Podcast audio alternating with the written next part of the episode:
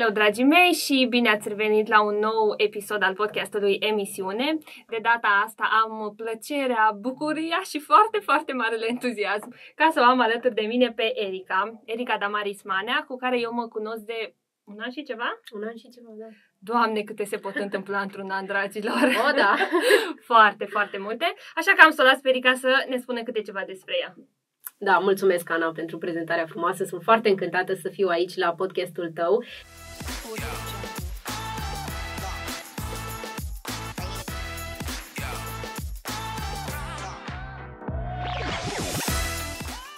și mai ales să fiu la tine acasă, pentru că... În sfârșit! Ana ne cheamă de jumătate de ani la ea acasă, sau chiar mai bine de jumătate de ani și nici cum n-am reușit să ajungem până acum. Dar eu cred că acum a fost momentul potrivit. Și eu cred că a fost momentul potrivit și atunci când vreți să aduceți oameni la voi acasă, există mai multe modalități. Am încercat cu frumosul, nu am mers. Am încercat cu mituitul, Aproape că a mers, dar nu a mers, deci o să-ți dau niște cărți că le-am pregătit pentru tine. Și am început apoi cu rugăciunea și iată, ta, ta, ta, ta, rugăciunea a funcționat și Erica și cu Andrei sunt weekendul ăsta împreună cu noi. Bun, Erica, um, ai ocolit frumos întrebarea, dar hai spune-ne câte ceva despre tine. da, ok, bun. Uh, știi că momentul ăla în care nu-ți place să vorbești despre tine, știu, dar trebuie să faci. Știu și da. știu că ție chiar nu-ți place, dar trebuie un pic. Ok, un pic. Uh, numele meu este Erica, sunt căsătorită cu Andrei de 5 ani, uh, 5 ani și 2 luni. Uh, și sunt profesoară de limba engleză și de limba spaniolă, locuim în Timișoara, acolo ne desfășurăm uh, viața, activitatea, acolo mergem la biserică, acolo trăim. Și uh, sunt foarte bucuroasă să fiu astăzi împreună cu prietena mea dragă Ana, cu care pe lângă proiectul Citește cu noi am dezvoltat o prietenie de suflet între noi și cred că cei care ne știți cât de cât ați văzut lucrul ăsta, că e imposibil da. să, nu, să nu se observe și uh, abia aștept să vorbim astăzi despre uh, subiecte, să vă răspundem la întrebări și să fim de folos în lucrurile în care putem să fim de folos și nu uitați ca tot ceea ce spunem noi să filtrați și cu propriile voastre uh, minți și și cu, bineînțeles, Sigur. cu scriptura și să nu luați de gata tot ce spunem, că nu avem adevărul absolut noi da. ca persoane. Da. Uh, despre Citește cu noi, dacă vă întrebați mai multe într-un episod viitor, astăzi însă vrem să ne axăm pe un alt subiect, un subiect pe care Erica de vreo 5-6 luni, 4-5 luni, cam așa, cam pe da, acolo. Da. Erica îl abordează destul de des în profilul ei de Instagram um, și care um, mi-a fost și mie cerut destul de des ca să-l abordez din pricina jobului pe care l-am. Uh-huh. Pentru că um, sunt designer vestimentar. Bun. Așa că astăzi, um, de data asta chiar este ceva ce um, a fost dorit să vorbim și este ceva despre care eu am cam evitat să vorbesc. Ca să fiu sinceră, uh, singură, am zis că dacă tot mi iau pe coajă, măcar să-mi iau cu cineva pe coajă. Da. Uh, da. Și de asta m-a chemat la ea acasă. Da. Știți cum e, prietenii împart și bunele și relele. Așa e, așa și noi știm deja că feedback-ul va fi în ambele părți, însă vrem uh, ca ceea ce vom vorbi noi astăzi să fie constructiv, să fie ziditor, după câtă înțelepciune ne dă Dumnezeu și a pus în noi, să aducă și lumină în anumite arii ale acestui domeniu care noi considerăm că au fost prost înțelese. Deci astăzi despre ce vorbim? Astăzi vorbim despre modestie, vorbim despre decență, vorbim despre simplitate, vorbim despre feminitate, cu alte cuvinte, da, domenii care, cum ai spus tu, sunt de multe ori prost înțelese, dar sperăm să reușim să aducem un pic de lumină. Da, ne dorim foarte mult lucrul ăsta, da, mai ales da. că na, noi suntem femei, ne confruntăm cu ele zilnic. Um, am avut și perioade mai tumultoase mm-hmm. din mhm. viața noastră în care nu le-am înțeles chiar așa cum trebuie și um, noi vom fi deschise cu voi astăzi. Uh, este cel mai pregătit podcast al meu dintre toate de până acum. Cu Erica nu se poate altfel și, uh, sincer, mă bucură foarte mult lucrul ăsta. O să vedeți că o să mergem împreună prin pasaje din scriptură. Și aș vrea să începem cu începutul. De cele mai multe ori când vine vorba despre aspectul nostru exterior, um, ne gândim la reguli care ne sunt impuse din interior. Dar, dar, um, și eu și Erica împărtășim o opinie diferită despre cum să schimbăm aspectul exterior. Erica, ne spui mai multe despre asta? Da. Um, cum ai spus tu, de foarte multe ori e mai simplu să ne întrebăm, ok, care e regula cu privire la, da, un exemplu, lungimea fustei, mm-hmm. sau care e regula cu privire la o anumită haină, să o port, să nu o port, e voie, e nu-i voie, nu e voie, e păcat, nu e păcat, știi, până într-acolo merge de obicei discuția. Dar uh, cumva noi credem că premizele astea nu sunt neapărat cele mai corecte. Noi credem că cel mai bine este să începi nu cu învelișul unui lucru, ci cu miezul, știi? Exact cu inima, în exact. cazul nostru. Și când spunem inimă, ne referim, da, și la uh, sentimente și emoții, dar ne referim și la mintea noastră în mod da. special. Da. Și uh, la faptul că nu poți să schimbi, adică sau poate poți să schimbi pentru o scurtă perioadă de timp exteriorul cuiva și felul în care se îmbracă și să-i trasezi niște reguli stricte și uh, asta ai voie, asta n-ai voie, uh, da, dar atâta timp cât convingerea respectivă e impusă din exterior, cum ai zis și tu, și nu vine din interior, nu vine din inimă, nu vine dintr-o uh, convingere personală la urma urmei, da. uh, schimbarea nu va fi pe termen lung sau uh, nu va fi efectul dorit. Da. Pentru că nu poți să ții pe cineva sau poți, dar ar fi trist să poți să faci asta, să ții pe cineva ca într-o cușcă, uh-huh. fără, să, fără să înțeleagă cu propria lui inimă sau cu propria ei inimă, pentru că vorbim mai mult despre femei da. în podcastul ăsta, ok, de ce trebuie să fac lucrurile astea, până unde mergem cu ele, uh-huh. după cum spuneam, care e lungimea sau uh, cumva să existe acea, acea dorință din inimă înspre decență, înspre modestie, înspre simplitate și nu o părere impusă sau o regulă impusă din exterior cu uh, punct și virgulă. Da, știi? Da, da. Și aceste standarde, în momentul în care inima noastră este transformată, mintea noastră este transformată, avem parte de nașterea aceea din nou reală, uh, aceste standarde nu mai sunt o povară, sunt o cinste pentru noi ca da. să ne îmbrăcăm decent, sunt o cinste pentru noi ca să îmbinăm atât de delicat frumusețea cu cumpătarea, spre exemplu. Mm. Devine o cinste lucrul ăsta și nu e nici ceva chiar foarte ușor de realizat, cum o să, cum o să vedem mai târziu în uh, discuție. Și ne-am gândit noi la două pasaje din scriptură care sunt reprezentative uh, pentru felul în care femeile um, își prezintă exteriorul, să zicem așa, în societate. Uh, pasaje care sunt citate de cei mai mulți dintre noi uh-huh. uh, și de către frații păstori, predicatori care ne învață sau dau tonul în bisericile noastre. Uh, și acestea sunt cele din 1 Timotei 2 cu 9 și 10 și celălalt 1 Petru 3 cu 3 și 4. Ok, bun. Am să vi-l citesc pe cel din uh, Timotei. Deci 1 Timotei 2, uh, versetele 9 și 10. Vreau de asemenea ca femeile să se roage îmbrăcate în chip cuvincios, cu rușine și sfială, nu cu împletituri de păr, nici cu aur, nici cu mărgăritare, nici cu haine scumpe, ci cu fapte bune cum se cuvine femeilor care spun că sunt evlavioase. Mm-hmm. Îl citesc pe celălalt? Da. Uh, eu o să citesc din noua traducere. Ana a citit din Dumitru Cornilescu, le vină pe amândouă. Da. Frumusețea voastră să nu stea în împodobirea exterioară prin împletirea părului, purtarea de bijuterii din aur sau îmbrăcarea de haine fine, ci în omul ascuns al inimii, în caracterul nepieritor al unui duh blând și liniștit, care este foarte prețios înaintea lui Dumnezeu. Bun. Și cred că este um, lesne, cred, de văzut din aceste două pasaje că accentul pe care Dumnezeu îl pune vis-a-vis de frumusețe este referitor la frumusețea interioară. Da. Însă, însă, um, mulți oameni interpretează asta ca însemnând lipsă de frumusețe exterioară. Din păcate, da, mulți da. interpretează așa. Da. Dar textele uh, sunt destul de clare și vorbesc de la sine.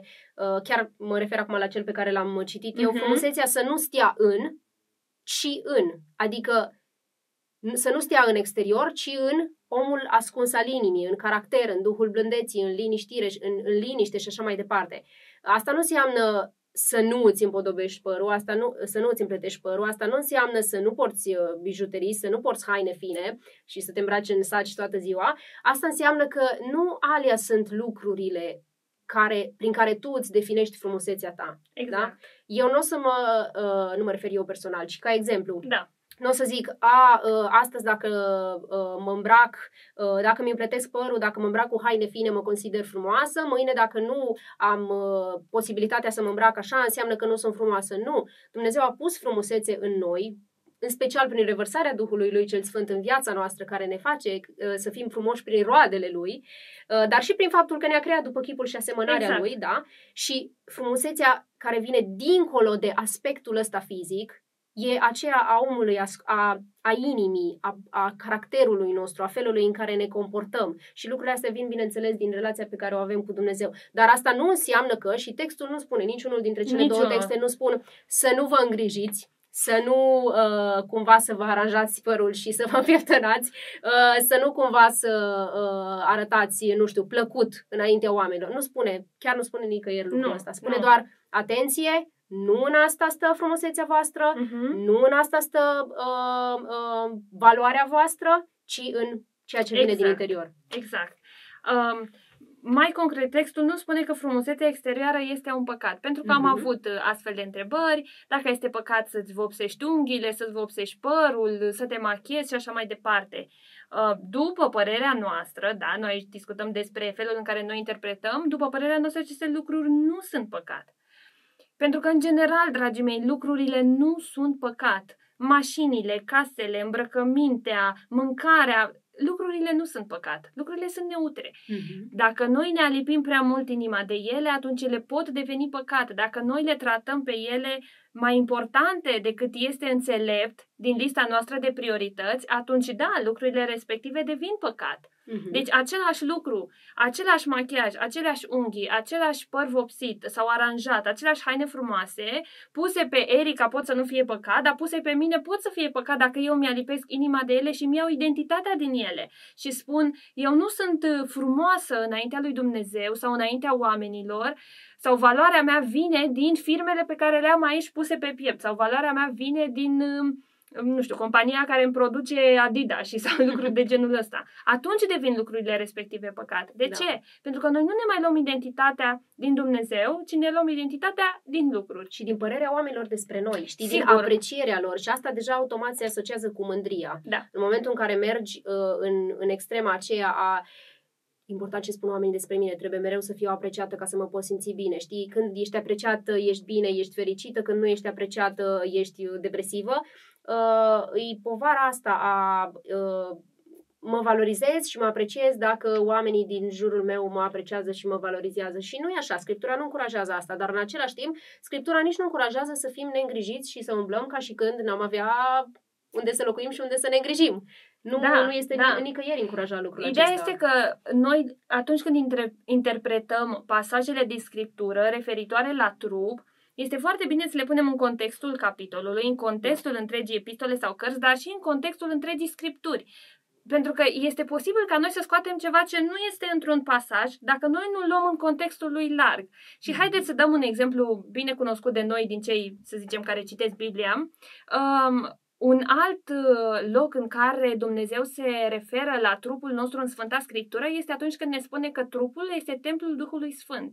Altădată ce ne spune? Că uh, și voi îl îngrijiți, îl hrăniți și așa mai departe. Deci Da. este clar că Dumnezeu, dragilor, niciodată nu se contrazice în Scripturi, ci întotdeauna se completează. Și de multe ori se completează pe um, paliere diferite, pe situații diferite. Scriptura este extraordinar de fină, să zic așa, adică ea abordează foarte multe uh, diferențe uh, de context. Uh, um, de asemenea, eu cred că este cuvântul lui Dumnezeu Mhm. și unul din motivele pentru care cred că este cuvântul lui Dumnezeu este că ea transcede generațiile, culturile și așa mai departe, pentru că nouă Scriptura nu ne dă susa trebuie să aibă 55 de centimetri. Nouă Scriptura ne dă linia, ne dă practic um, valoarea Mhm. și este uh, pus pe umerii noștri să o interpretăm. Ok, cum interpretăm noi modestia care ne este sugerată, să zicem, în scriptură, da?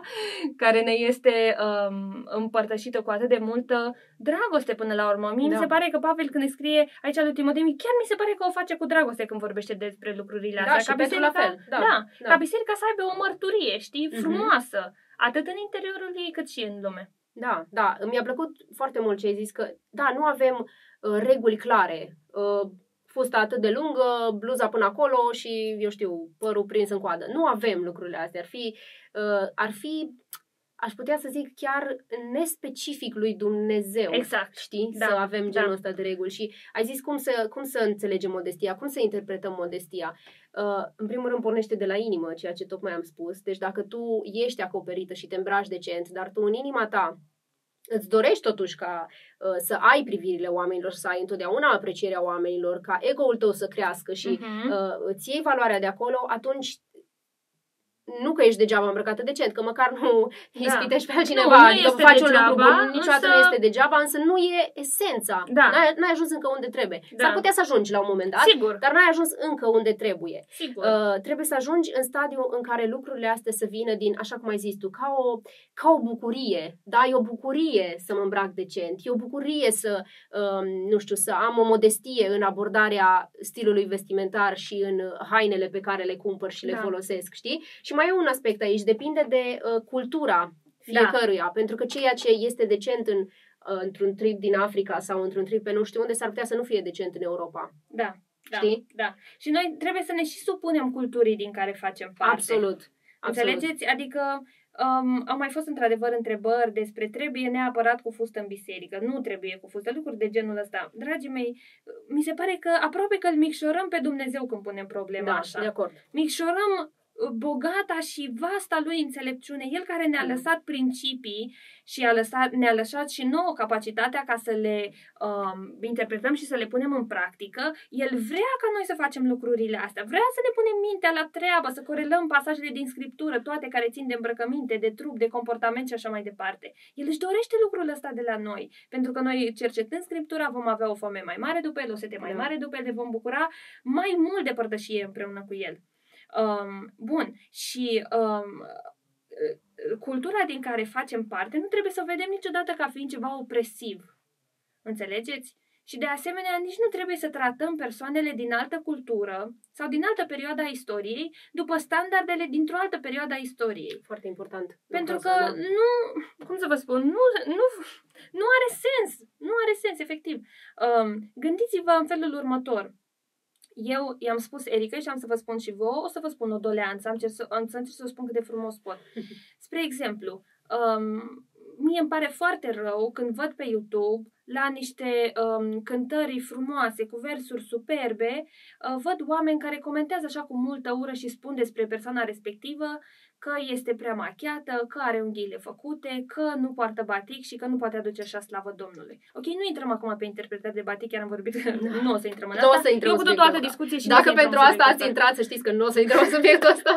da, da.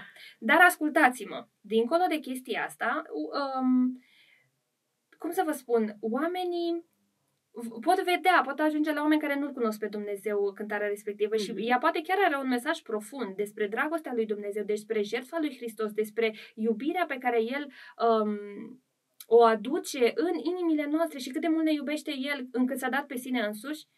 Și oamenii uitându-se printre comentarii, nu vor vedea această iubire, dacă noi doar de asta suntem acolo ca să dăm în cap persoanei respective, nu vor vedea această iubire pusă în practică între cei care spun că sunt copii al lui Hristos.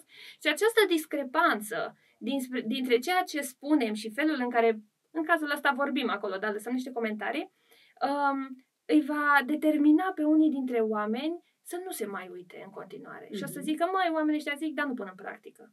Și este foarte dureros. Pentru că poate prin felul în care noi suntem uh, uh, atât de porniți, îndepărtăm pe cineva de la șansa de a-L cunoaște pe Isus în acel moment. Mm-hmm. Da, sunt de acord cu tine, Ana, și chiar uh, am spus la început că o să fim sincere și vulnerabile cu voi. Asta e una dintre cele mai mari dureri pentru mine. Când văd uh, creștini care care nu, nu, se, nu că nu se iubesc sau poate chiar nu se iubesc sau nu știu să se iubească sau n-au înțelepciunea necesară să discearnă unele lucruri care trebuie spuse în public sau pe care să le audă și alții sau să le vadă scrise și alții și lucruri care n-ar trebui spuse, care poate poți să, dacă chiar ai ceva de spus, poți să spui în privat, știi? Hai poartă o discuție cu persoana aia. Dacă chiar îți place, dacă chiar îți pasă, nu îți place, da. dacă chiar îți pasă de ea. Uh, dar dacă vrei doar să umilești pe cineva în public, asta, din nou, e un lucru care nu-mi dau seama de unde pornește și nu cred că ar trebui să existe, părerea mea. Bine, eu sunt mai, așa, flower power și îmi place da, să fie da, totul idealiste ideal. suntem amândouă. Da. Eu sunt și naivă.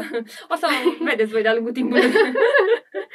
și asta e una dintre cele mai mari tristețe ale mele când văd că, că lucrul ăsta se întâmplă. Hai, hai să nu se mai întâmple. Da, trebuie să spunem adevărul. Soluția aici nu Ok, atunci nu mai spunem adevărul. Sigur Dacă cineva da. se îmbracă indecent și este la noi la, nu știu, la noi la biserică, cineva se îmbracă indecent, o cunosc pe fată, sunt prietenă cu ea și așa mai departe, Asta înseamnă, păi nu-i spun că, na, da, nu-i spun de față cu alții, poate, nu o fac să se simtă prost, nu fac o glumă pe tema mm-hmm. asta de, seama, de față cu ea, uh, ca să-și dea seama că nu-i bine ce face și să-i dau eu o lecție despre cum se face. Nu, lucrurile astea nu se fac așa. Și avem exemplu în Biblie despre cum trebuie vorbite lucrurile astea. Mergi, unul la unul, da? Ai curajul, ai demnitatea, roagă-te înainte, postește înainte, dacă da. chiar vrei să porți o discuție cu cineva, spune unul la unul, uite, eu cred asta, asta, de ce? Pentru că uite ce spune Biblia, pentru că uite ce se întâmplă, uh, uh, uite ce efect are, poate ce faci tu asupra celor din jur, sau s-ar putea să aibă, dar comentarii pe YouTube sau pe Facebook sau pe alte rețele de socializare sau lucruri spuse așa în public și în, într-o glumă acră,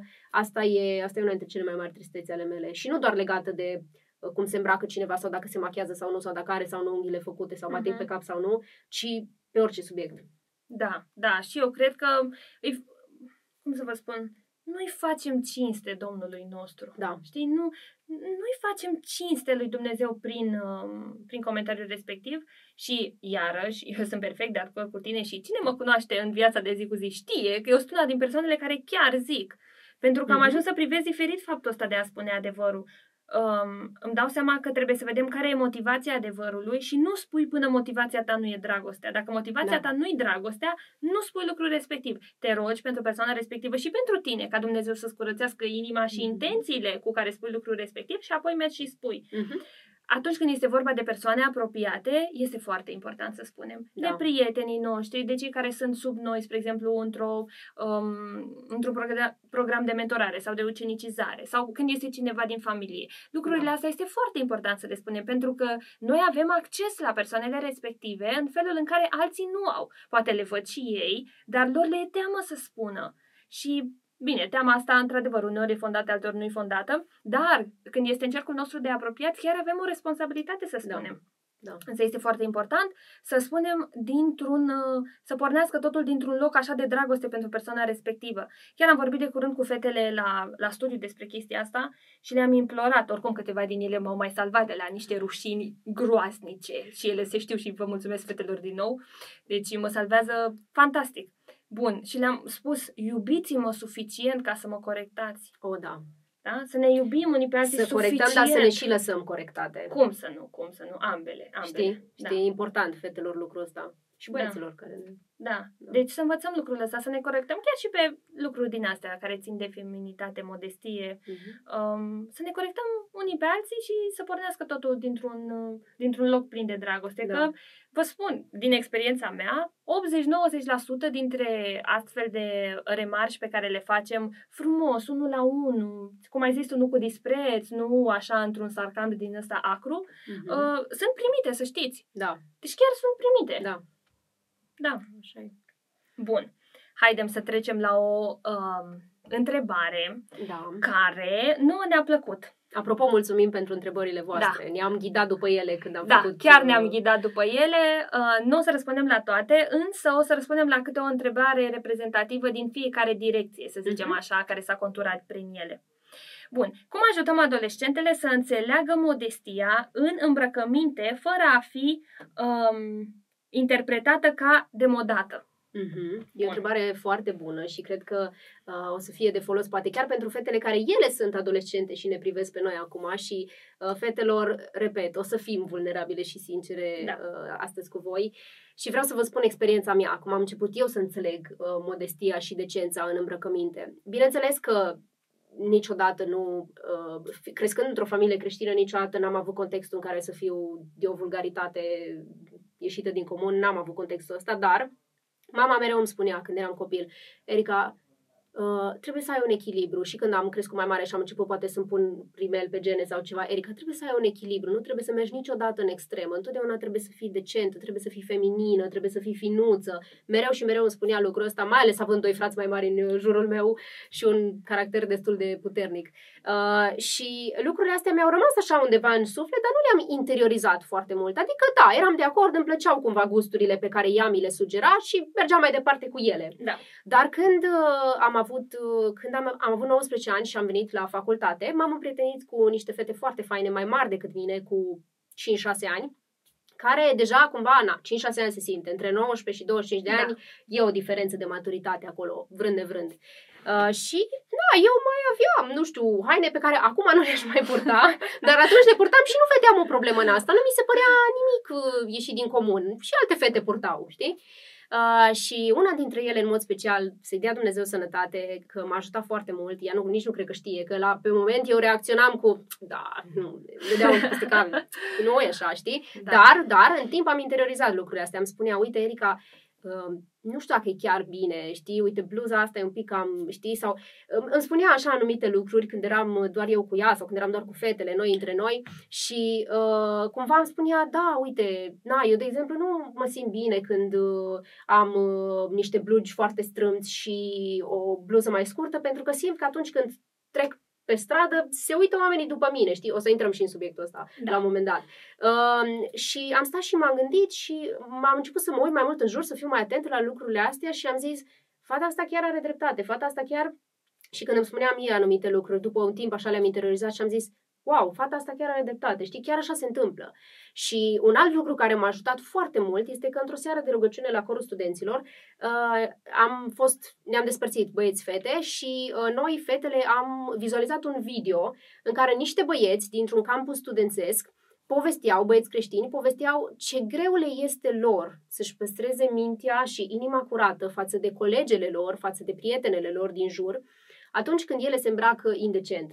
Deci mhm. vorbim despre băieți creștini, băieți care voiau să aibă inima curată și mintea curată și se luptau cu asta. și Deci nu vorbim despre oameni obsedați sexual care numai asta stau și gândesc da. toată ziua și vizualizează pornografie. Nu despre asta e vorba. E vorba despre băieți creștini care își doreau din toată inima lor să aibă gânduri curate față de fetele din jurul lor.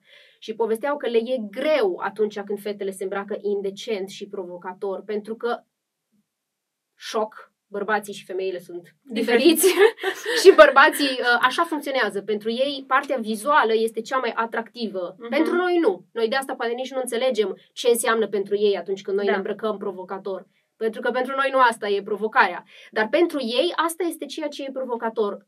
Partea vizuală, da? Femeia uh, în, în frumusețea ei și în uh, uh, corpul ei pe care îl poate expune sau nu. Și mai povesteau băieții ăștia și le mulțumeau fetelor care se îmbracă decent că le fac lupta mai ușoară. Da. Și a fost momentul în care s-a produs așa un click în capul meu și nici n-am mai purtat anumite haine uh, de atunci. Repet, nu vă imaginați că cine știe ce, dar unele care erau așa la limită, uh, la limita decenței.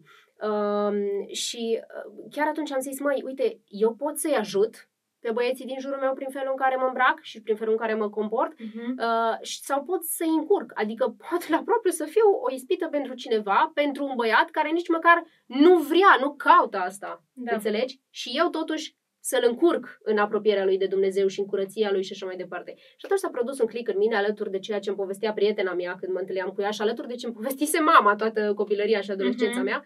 Și de atunci, tot mai mult, vă zic, de șapte-opt ani de când a fost lucrul ăsta, Dumnezeu mai mult lucrează la inima mea, mai mult lucrează la inima mea din punctul ăsta de vedere și sunt convinsă că peste 10 ani același lucru o să zic. Mai mult mă șlefuiește Dumnezeu din punctul ăsta de vedere și ăsta e unul dintre motivele pentru care uh, am avut așa pe inimă lucrul ăsta ca de câteva luni încoace să vorbesc mai mult pe, uh, pe Instagram despre asta, pentru că văd nevoia din jurul meu și văd că în continuare, sunt multe fete care nu înțeleg cum funcționează băieții. Și e normal, și eu am fost acolo, și, și tu eu, ai fost doamne. acolo.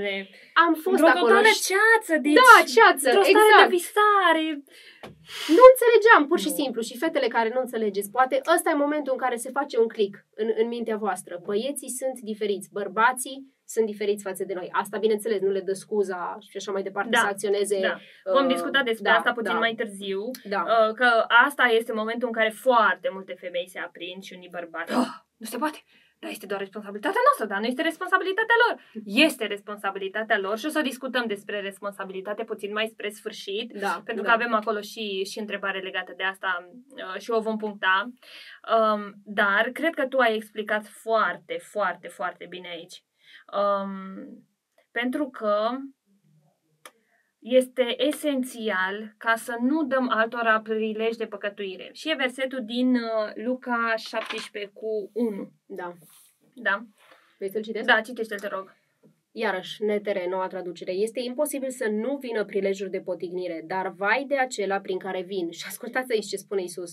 Ar fi mai bine pentru el dacă i s-ar atârna de gât o piatră de moară și ar fi aruncat în mare decât, să-l facă, decât să-i facă să păcătuiască pe unul dintre acești micuți. Bineînțeles că aici Iisus nu se referă uh, la un anume păcat, nu se referă la păcatul ispitirii sexuale, dar nu. se referă la a ispiti pe cel de lângă tine. Da. Poate îl ispitești să se enerveze, poate îl ispitești da. să nu știu ce. Da. Dar acum, în contextul nostru, asta e ispita care se potrivește în discuția noastră. Îi vai de persoanele prin care vine prejudiciul de potignire și uneori poate suntem acele persoane și nici nu realizăm. Partea bună este că Dumnezeu ne iartă și păcatele pe care le facem din neștiință atunci când, bineînțeles, ne căim de ele. Atunci când suntem sensibili la șoapta Duhului Lui Cel Sfânt în mintea noastră, dar nu mă refer la șoptire propriu-zisă să auzim voci, ci mă refer la lucrurile pe care conștiința ni le spune, pe care Duhul lui Dumnezeu pus în noi, dacă ne-am întâlnit cu El și dacă suntem creștini și îl iubim.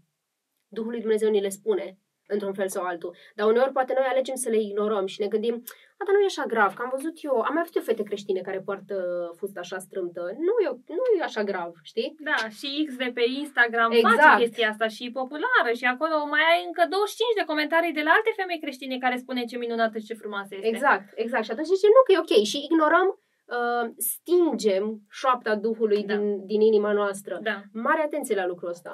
Și am să vă spun vis-a-vis de chestia asta un secret și cu siguranță Erica va mai fi aici pentru multe episoade, fie că merge la ea, fie că vine ea aici, o să mai filmăm pentru că am câteva subiecte pe care îmi doresc neapărat să le dezbat împreună cu ea. Dar o să vă spun o chestie ca regulă generală pe care eu o trăiesc pe propria piele și cred că de-abia, de-abia încep să o înțeleg vis-a-vis de sfințenie. Hmm atunci când trăiești foarte puțin cu Dumnezeu sau departe de Dumnezeu, standardele înalte în materie de modestie sau puritate sexuală ți se par o nebunie. Uh-huh. Dar, pe măsură ce trăiești mai mult cu Dumnezeu, înveți să-L iubești pe Dumnezeu, te apropii de El, uh, beneficiezi de um, um, intimitatea asta care este în Hristos, ce înseamnă să fim cu Hristos în Dumnezeu, um, Sfințenia nu mai pare o nebunie. Mm-hmm. Sfințenia efectiv devine dorința inimii tale, dragostea vieții tale.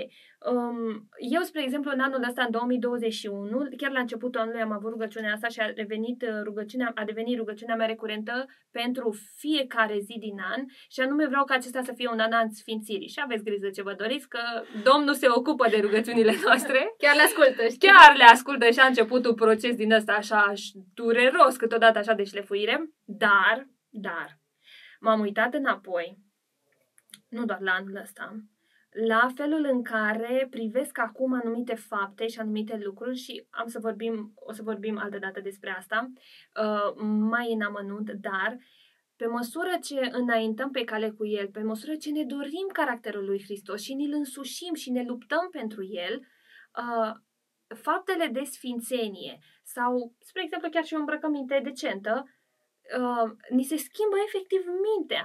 Înnoirea minții, exact. înnoirea minții, da, da. Dragii mei, este adevărat. Deci eu vă pot spune clar, eu experimentez treaba asta.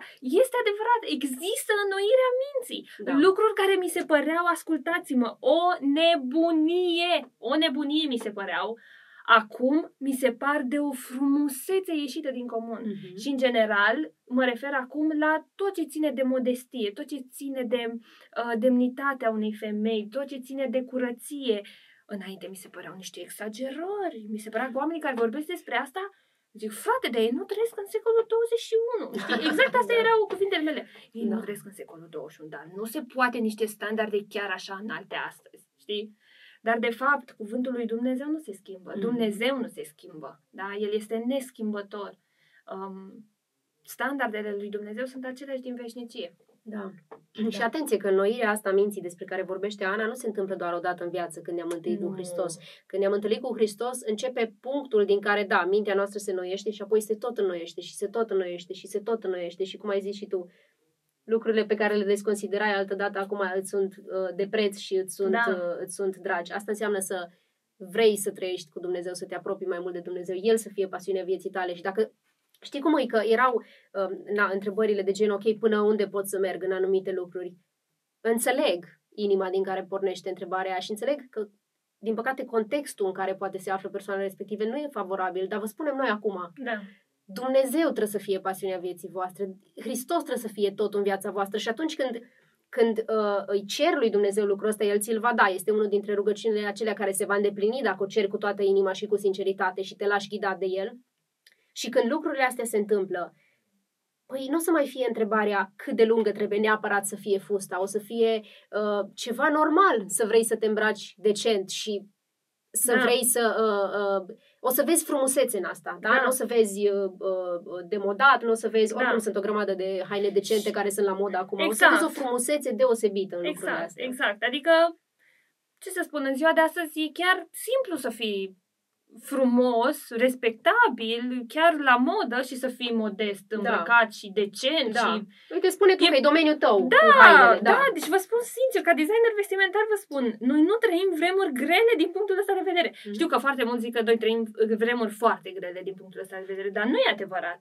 Au existat perioade, nu de mult, acum câțiva ani, în care uh, se purta foarte tare uh, fusta foarte scurtă. Da. Acum, ușor, ușor, parcă încep să revină, dar încă se poartă foarte mult fusta trei sferturi, un, un plovor din ăsta oversize, da? da? Uh, plovore cu gât. Uh, despre ce vorbim, dragilor? Nu este ca și cum intrăm în magazine și nu găsim haine decente. Nu, găsim haine decente. Și dacă nu găsim, stați liniștiți că suntem destui care facem asta dintre cei creștini și vă rezolvăm dacă o fi vreodată cazul. Deci nu e problemă. Da. Deci asta chiar mi se pare mai greu. Vara mi se pare un pic mai greu. Că da, sunt multe materiale din astea ieftine și transparente mm-hmm. și atunci vara într-adevăr e mai greu. Dar pentru vară avem întotdeauna o altă soluție. Mulțumesc pentru reclamă. Da? Apreciez. Da, cu drag, cu drag. Bun. Uh, bun, hai să trecem la următoarea întrebare da. și anume, foarte frumoasă întrebare, ce înseamnă să fii modest? Foarte frumoasă întrebare, într-adevăr. Și noi când am ajuns la ea am zis, uite ce întrebare, hai să, hai să spunem. Și mi-am pregătit aici din uh, Dex, dicționarul explicativ al limbii române ce înseamnă modestia, pentru că să știți că de multe ori când nu știm să definim un termen, s-ar putea să ne ajute Dexul. Da. Înainte să căutați în toată Biblia, căutați în Dex și după aceea o să înțelegeți mai bine ce scrie în Biblie, știi? Ok, hai să vedem. Modestie, lipsă de îngânfare, de vanitate, sfială, smerenie, purtare cuvincioasă, cumințenie, decență, pudoare, cumpătare, lipsă de strălucire, de fast, simplitate și mai era aici un, o idee care mi-a plăcut foarte mult în Dex, suntem în Dex acum. Um, însușirea de a fi modest, simț, sentiment care ne face să nu exagerăm valoarea ideilor și a acțiunilor noastre. Știi? Da. Cu alte cuvinte, opusul um, mândriei. Da. Știi? Da. Opusul mândriei. Uh-huh. Când citești lucrurile astea, știi, și când zici, wow, uite, noi promovăm lucrurile astea, da? Promovăm lucrurile astea, da, suntem în secolul 21 și promovăm lucrurile astea. Spunem deschis, nu avem de ce să ne ascundem. Sunt atâția oameni care promovează opusul modestiei, sunt atâția uh, oameni care promovează tot ce e murdar în lumea asta și nu se ascund și nu le e rușine de lucrul ăsta, vă zicem sincer, noi promovăm modestia, noi promovăm decența, noi promovăm simplitatea și nu ne e rușine cu asta. Da, Știi? da, da. Și nu am fost nici noi tot timpul așa. Evident. Deci, și cândva poate vom fi mult mai ok decât acum. Deci, da, Doamne, Doamne ajută! ajută Doamne ajută! Foarte fain, nu am absolut nimic de adăugat, așa că trecem la următoarea întrebare. Iarăși, cred că o întrebare foarte bine pusă. Îți cumperi haine pentru că dorești sau pentru că ai nevoie? Ce spui, Erica, despre asta? Uh, subiect așa, pe mă atinge. Um, în primul rând, evident, toată lumea are nevoie să-și cumpere haine, că nu poți să, adică trebuie să te îmbraci și în al doilea rând, uh, poți să-ți și dorești. Și aici cumva intervine capacitatea de discernământ a fiecăruia și dacă nu avem, o cerem prin rugăciune și Dumnezeu ne dă. Uh, e ok să-ți dorești haine frumoase, decente, de calitate chiar. Asta, de exemplu, e o dorință și rar găsesc, de multe ori sunt de proastă calitate, da. știi, materialele. Da, îmi doresc haine frumoase, decente, de calitate, plăcute, uh, am și un job adică nu pot să merg îmbrăcată mereu cu aceleași haine. Da? La da. mine trece de nevoie pentru că nu e doar, ok, am două bluze și le port numai pe alea. Nu se poate în jobul meu. Bine, se și uzează foarte ușor, e și exact. să ai mai multe. Exact. Dacă stai toată ziua acasă și lucrezi pe calculator, poate poți să faci lucrul ăsta, dar sunt joburi unde chiar nu poți să faci da. lucrul ăsta. Uh, și atunci, uh, da, e ok să-ți și dorești haine. Întrebarea este, până unde mergi. Exact. Până unde mergi. Da. Și tu simți în inima ta, crede-mă, simți în inima ta când ai trecut măsura. Simți în inima ta când tot ce faci toată ziua, când ai un pic de timp liber, este să intri pe aplicațiile de haine, să vezi Da. ce mai este la reduceri. Simți în inima ta când petreci prea mult timp la mall, prea mult timp online, prea mult timp gândindu-te cum să te îmbraci, prea mult timp pe Pinterest uitându-te la uh, cum Outfit-uri. să, outfit-uri, Mhm. da. Prea mult timp pe, uh, prea multe conturi urmărești pe Instagram despre haine și despre cum să te îmbraci sau despre cum să te, nu Așa știu, e. să te machiezi sau să te aranjezi. Simți în inima ta, vezi lucrurile astea, vezi că au pus stăpânire pe tine, îți dai seama dacă ești sensibil la ceea ce Duhul lui Dumnezeu îți șoptește și te poți opri la un moment dat. Sigur, Știi? sigur. Chiar vreau să dăm niște lucruri practice aici. Mhm. Um, în primul rând vreau să vorbim despre extreme și despre echilibru Mhm. și apoi să dăm niște sfaturi practice. Dragii mei, extremele sunt întotdeauna mult mai ușor de dus decât echilibru. Da. da? Adică, eu nu zic că sunt simple, că nimic nu-i simplu pe lumea asta, nimic nu-i ușor, dar sunt mult mai ușor de dus decât echilibru. Spre exemplu, ne ducem în extrema aceea, să zicem, zicem noi, mai legalistă, în care trebuie să fii cu fustă până în pământ toată ziua, cu capul acoperit toată ziua, fără machiaj, fără pensat, fără, fără, fără, fără, fără, fără, fără. Ok, și este foarte împuvărător. Da, este atunci când ți se impune din exterior și tu nu vrei să faci lucrul ăsta. Chiar și când vrei să faci lucrul ăsta este foarte împuvărător. Și n-aș vrea niciodată să diminuez răul care se face prin lucrul ăsta, pentru că eu am primit și am citit mesaje înfiorătoare și am încercat să mai discut cu oamenii despre asta, să vedem cum mai putem vindeca niște inimi care au fost rănite de lucrul acesta. Însă, ce simțim noi atunci când, sunt, când simțim acea opresare este că nu ne exercităm liberul arbitru pe care Dumnezeu ni l-a dat. În cealaltă extremă, avem uh, ideologia promovată astăzi, mă îmbrac cum vreau eu, când vreau eu, nu mă interesează ce părere au ceilalți, nu mă interesează ce, uh, ce transmite îmbrăcămintea mea sumară, nu mă interesează ce trezește în persoanele care poftesc la trupul meu. Uh, este treaba mea, este trupul meu, fac ce vreau, da? Și iarăși, nici pentru ei nu este chiar simplu, pentru că și ei primesc, da, o grămadă de hate, uh, și ei uh, sunt condamnați de către o anumită parte a populației, este clar. Deci niciuna din aceste extreme nu este simplă. Dar să-ți însuse, însușești liberul arbitru și să încerci să găsești echilibrul în Hristos, practic să ai responsabilitatea fiecărei decizii, să nu-ți impună nimeni. Fusta trebuie să aibă 60 de centimetri, știi? Dar tu să ai această decență în gândire și um, să-ți creionezi singur standardele conform transformării inimii tale, asta este mult mai greu. Și asta, ascultați-mă, Vă rog, vă rog, vă rog, pentru că e înțeles atât de prost libertatea. Asta este și adevărata libertate. Adevărata libertate vine cu responsabilitate la pachet. Lumea vine la voi și vă spune ce este libertatea? Fac ce vreau, când vreau, cu cine vreau, cum vreau, unde vreau eu, nu mă interesează de nimic. Asta este. Dar suntem liberi în momentul respectiv. Mă îndoiesc. nu suntem liberi, pentru că suntem sclavi a ceea ce dorim. Mhm. Ca să o băgăm în contextul uh, nostru, când vorbim acum despre uh, modestie, um, vezi o poșetă, îți place, nu te poți abține să nu o cumperi, da? Și o cumperi. No, permite să spun că treaba asta nu e libertate. Libertate este și dacă ai putea să o cumperi și dacă ai putea să nu o cumperi și iei o decizie în acord cu starea ta financiară la momentul respectiv și cu, um, uh, cum să spun, cu locul în care te afli. Adică na, mai ai o sumă de bani, o dai fie pe poșetă, fie hrănești cei trei copii de acasă, luna asta e clar că trebuie să hrănești copiii, înțelegeți? Adică e o chestiune de priorități. Da. Bun.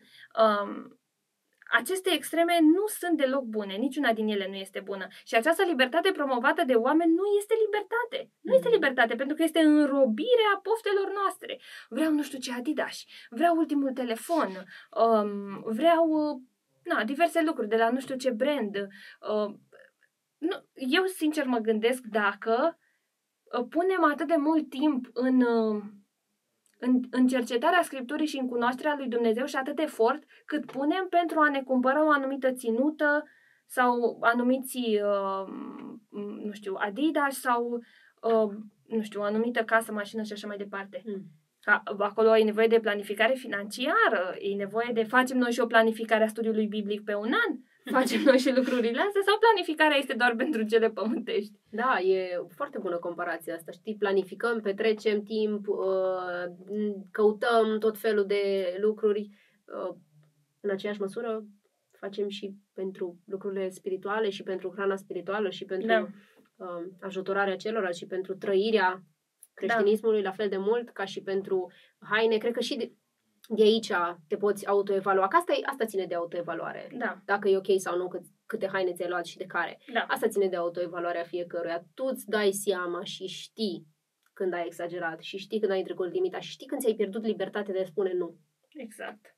Exact. Știi? Și dacă trebuie să pui întrebarea, dacă e necesar să pui întrebarea, de cele mai multe ori înseamnă că e ceva problemă acolo. Da. Și mai este un lucru, avem și încredințări diferite. Da, uite, eu, spre exemplu, eu cu Erica nu avem nimic dacă ne facem blonde. Păi noi nu ne deranjează. Asta este adevărul. Nu ne deranjează vopsitul părului. Am fost și eu altă dată. Nu mai sunt, mi-a crescut. Dar ca și idee, noi nu avem o problemă cu vopsitul mm-hmm. părului. Poate cineva dintre voi are. Nu este nicio problemă. Eu cu Erica avem, o să vedeți mai târziu, și uh, aspecte în care avem diferențe în, uh, în încredințările noastre. Dar asta nu ne împiedică să fim prietene, să exact. ne iubim, să ne sprijinim, să ne corectăm. Și nu ne impunem încredințarea, eu nu impun încredințarea mea Anei și Ana nu mi impune încredințarea ei mie. Asta nu vorbesc despre, nu vorbim despre poruncile clare ale lui Dumnezeu, exact. ci vorbim despre anumite încredințări care, inclusiv Apostolul Pavel, da, el vorbește acolo special despre mâncare, despre a mânca sau nu carnea jertfită idolă și așa mai, și așa mai departe.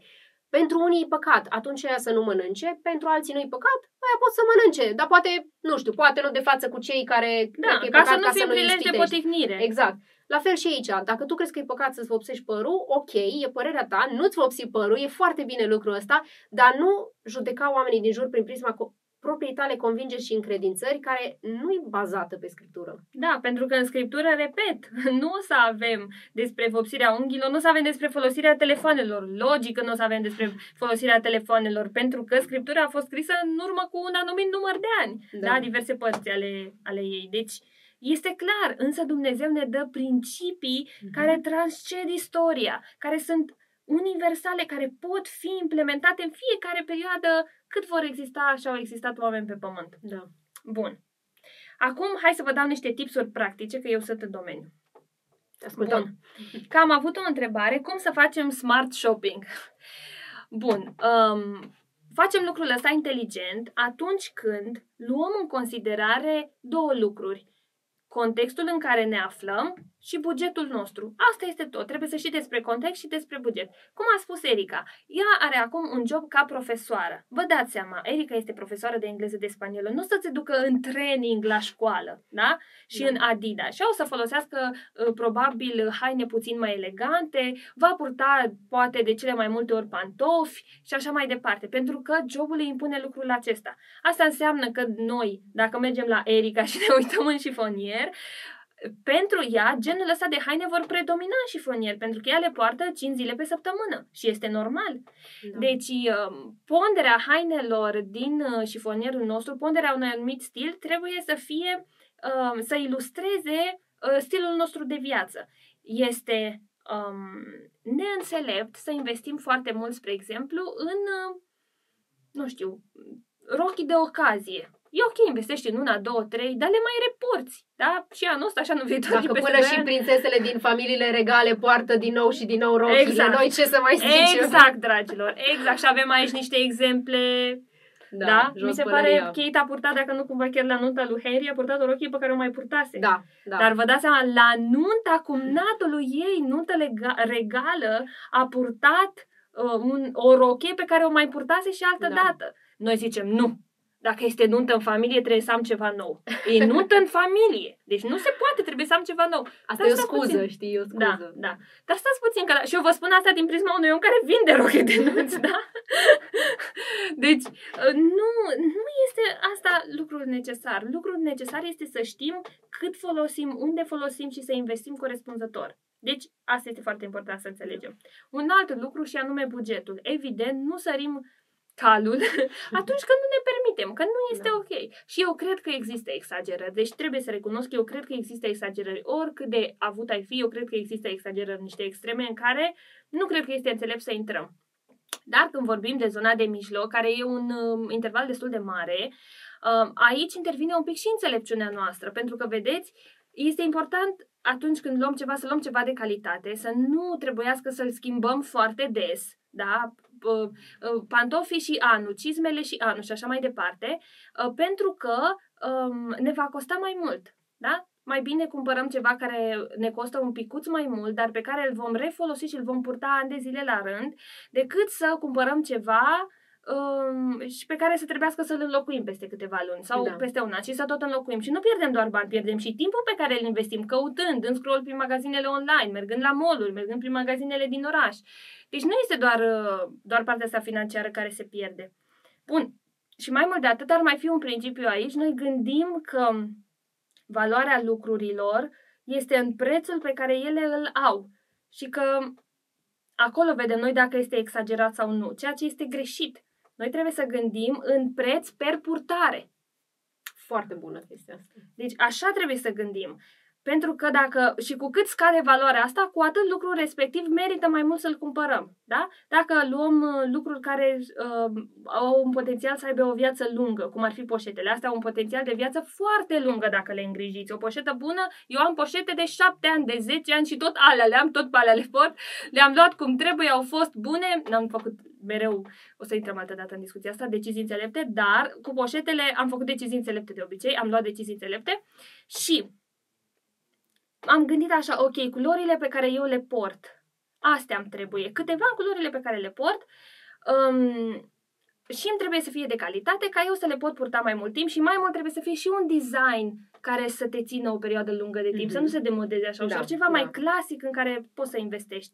Și acum, eu vă spun, am poșete pe care le-am purtat de sute de ori. Sute de ori. Gândiți-vă că o poșetă poate așa e câteva sute de lei. Atunci mi s-a părut foarte mult când am dat pe ea. Dar Acum, poșeta aia a ajuns pentru mine să fie gen un leu pe purtare sau 50 de bani pe purtare, ceea ce este foarte bine. Dar da. gândiți-vă că altă dată investim într-o pereche de sandale frumoase, ne costă câteva sute de lei și le purtăm uh, o dată pe an la o nuntă și că ne e rușine să le mai luăm și la alte nunți și le mai luăm de-abia la anul într-o altă nuntă. Și uite așa le-am purtat de două sau trei ori și de fapt cât ne vine nouă pe per purtare valoarea ei, că ne vine foarte mult pe da. purtare. Da. da? Deci trebuie să gândim și așa. Ok, gata cu sfaturile practice. Da, mulțumim, mulțumim Ana, foarte faine sfaturile practice. Sper să fie de folos. Bun. Una, iarăși, care ne-a plăcut întrebarea, foarte mult. În ce măsură ținuta noastră, hainele, plus aspectele legate de îngrijire, transmit despre standardele noastre? Da, foarte bună întrebare. Ne-a ridicat așa o minge la fileu cu, da. cu întrebarea asta. Mulțumim frumos. Uh, bineînțeles că hainele transmit despre noi și aici tu ești specialist în domeniu și cred că ești de acord. Uh, evident, adică nu, nu se poate să nu transmită hainele despre noi decât dacă, Doamne ferește, suntem într-un context în care chiar sau într-o țară sau într-un loc în care chiar nu ne permitem nimic. Adică e chiar sărăcie lucie și singurele haine pe care le ai sunt cele pe care poate le primești din anumite ajutoare și atunci, da, hainele cel mai probabil nu spun despre tine, deși și atunci spun că nu că ești într-un context da. de genul acela, știi? Dar vorbim în, în, în contextul nostru, mai al celor care ne urmăriți, uh, și da, hainele spun lucruri despre noi și e legătura aceea dintre uh, ce e în inimă și ce iese în afară, știi? Ce gândești și cum te îmbraci. E o legătură între lucrurile astea, pentru că tu în momentul în care decizi să-ți cumperi o haină, gândești anumite lucruri despre haina aceea și despre tine în haina aceea. Da? Uh-huh. Când, uh, ai, când iei o rochie, da, o probezi în magazin, uh, te uiți în oglindă și zici, ok, rochia asta este, îți pui câteva întrebări. Unu, rochia asta mă îmbracă sau mă dezbracă? Eu mă întreb lucrul ăsta când uh-huh. probez lucruri și chiar și înainte să le iau să le probez, că să nu mai ajung degeaba în cabină cu 10 lucruri când de fapt îmi trebuie doar unul, știi? Uh, mă îmbracă sau mă dezbracă haina asta, rochia asta, fusta asta, pantalonii ăștia și așa mai departe. Um, alte întrebări pe care mi le pun eu, mă întorc, mă uit pe toate părțile, um, ok, oare ce ar zice Andrei dacă m-ar vedea îmbrăcat așa, soțul meu? Uh, și Andrei e un mare, um, așa, are putere de discernământ în sensul ăsta și de obicei îmi spune lucrurile, dar atenție, nu toți bărbații au putere de discernământ. Scuza, păi soțul meu a zis că e ok rochia asta, s-ar putea să nu fie, adică nu toți bărbații au puterea asta de discernământ, asta nu înseamnă că sunt mai puțin buni sau mai nu știu cum, pur și simplu, nu toți au dacă ție ți se pare ceva neregulă și mergi la soțul tău ca să-ți confirme că știi că pentru el oricum nu contează și el o să zică da, folosește asta ca pe o scuză și nu ești sinceră în întrebarea ta și în... vrei doar să auzi răspunsul pe care vrei tu să-l auzi la întrebarea e ok rochia asta? Da, e ok, că el poate nu are nicio treabă. Dar alți bărbați din jur s-ar putea să fie ispitiți. Um, și repet, am întrebările astea pe care mi le pun și atunci bineînțeles că fiecare gândește ceva. Deci n-ai cum să nu gândești ceva în momentul în care ești îmbrăcat cu o haină, o probezi și te uiți în oglindă. E ceva în mintea ta acolo. U, ce bine arăt, ce atrăgător arăt, oare... Poate nu te întrebi în momentul ăla, oare câți bărbați o să uite după mine, dar poate asta e în subconștientul tău, știi, în momentul mm-hmm. în care mhm. îmbraci ceva foarte indecent și îți cumperi. Și apoi este, și lucrul ăsta l-am găsit uh, în scriptură și așa o, ca o nouă revelație, o legătură între îmbrăcăminte și comportament. Și o să vă explic ce vreau să spun. Uh, sunt câteva versete uh, care spun că trebuie să ne îmbrăcăm cu Hristos. Galaten 3 cu 26 sau Colosen 3 cu 12. Îmbrăcați-vă cu simțăminte curate, cu bunătate, cu smerenie, cu blândețe, cu îndelungă răbdare. Și acum o să citesc un verset care pare că nu are nicio legătură, dar o să vedeți care. Hristos spune în Matei 7 cu 15 Păziți-vă de profeții falși, ei vin la voi îmbrăcați în haine de oi, dar pe dinăuntru sunt lupi răpitori. Uh, și mai este, acum nu mi-am notat, dar mi-a venit acum în minte versetul ăla cu îmbrăcați-vă cu toată armura lui Dumnezeu, da. știi? Deci sunt multe versete în Biblie care spun îmbrăcați-vă cu sau dezbrăcați-vă de omul vechi, îmbrăcați-vă cu omul nou. Da. E strâns legat de comportament lucrul acesta. De ce? Pentru că poți să înlocuiești îmbracă-te cu bunătate, smerenie, blândețe, îndelungă răbdare, cu comportă-te cu bunătate, smerenie, blândețe, îndelungă răbdare. Profeții falși vin la voi îmbrăcați sau comportându-se ca niște oi, când ei de fapt sunt niște lupi răpitori. Da? E o legătură foarte strânsă între îmbrăcăminte și comportament, adică ce transmiți în exterior. Și dacă în Biblie găsim cumva, uh, uh, poate mai subtil, poate metaforic, asemănarea aceasta de la îmbrăcăminte și comportament, mie îmi dă de gândit lucrul ăsta, știi? Și mă gândesc, ok, îmbrăcămintea mea este pusă pe același nivel cu comportamentul meu, pentru că dacă eu mă îmbrac cu smerenie, înseamnă că mă comport cu smerenie. Nu poți să fii îmbrăcat cu smerenie și să te comporți cu mândrie. E, exact. are sens, știi? Exact. Nu poți să fii îmbrăcat cu blândețe și să te comporți fără blândețe. E imposibil. Și atunci dacă îmbrăcămintea metaforică pe care o ai determină comportamentul tău sau este comportamentul tău, cred că în mod similar, dacă e să mergem în, în zona mai practică, îmbrăcămintea fizică are legătură cu comportamentul tău sau este parte din comportamentul tău, hai să zicem așa. Gândiți-vă un pic la, la ideea asta, știi? Uh, îmbrăcămintea ta este parte din comportamentul tău. Da, spune ceva despre tine, spune ceva despre standardele tale, spune ceva despre ce este în inima ta, spune ceva despre ce vrei să le transmiți celorlalți, spune ceva despre ce vrei de la ceilalți, spune ceva despre ce vrei de la tine, spune ceva despre cât te respecti pe tine, spune ceva despre cât îi respecti pe ceilalți. Îmbrăcămintea ta vorbește despre tine.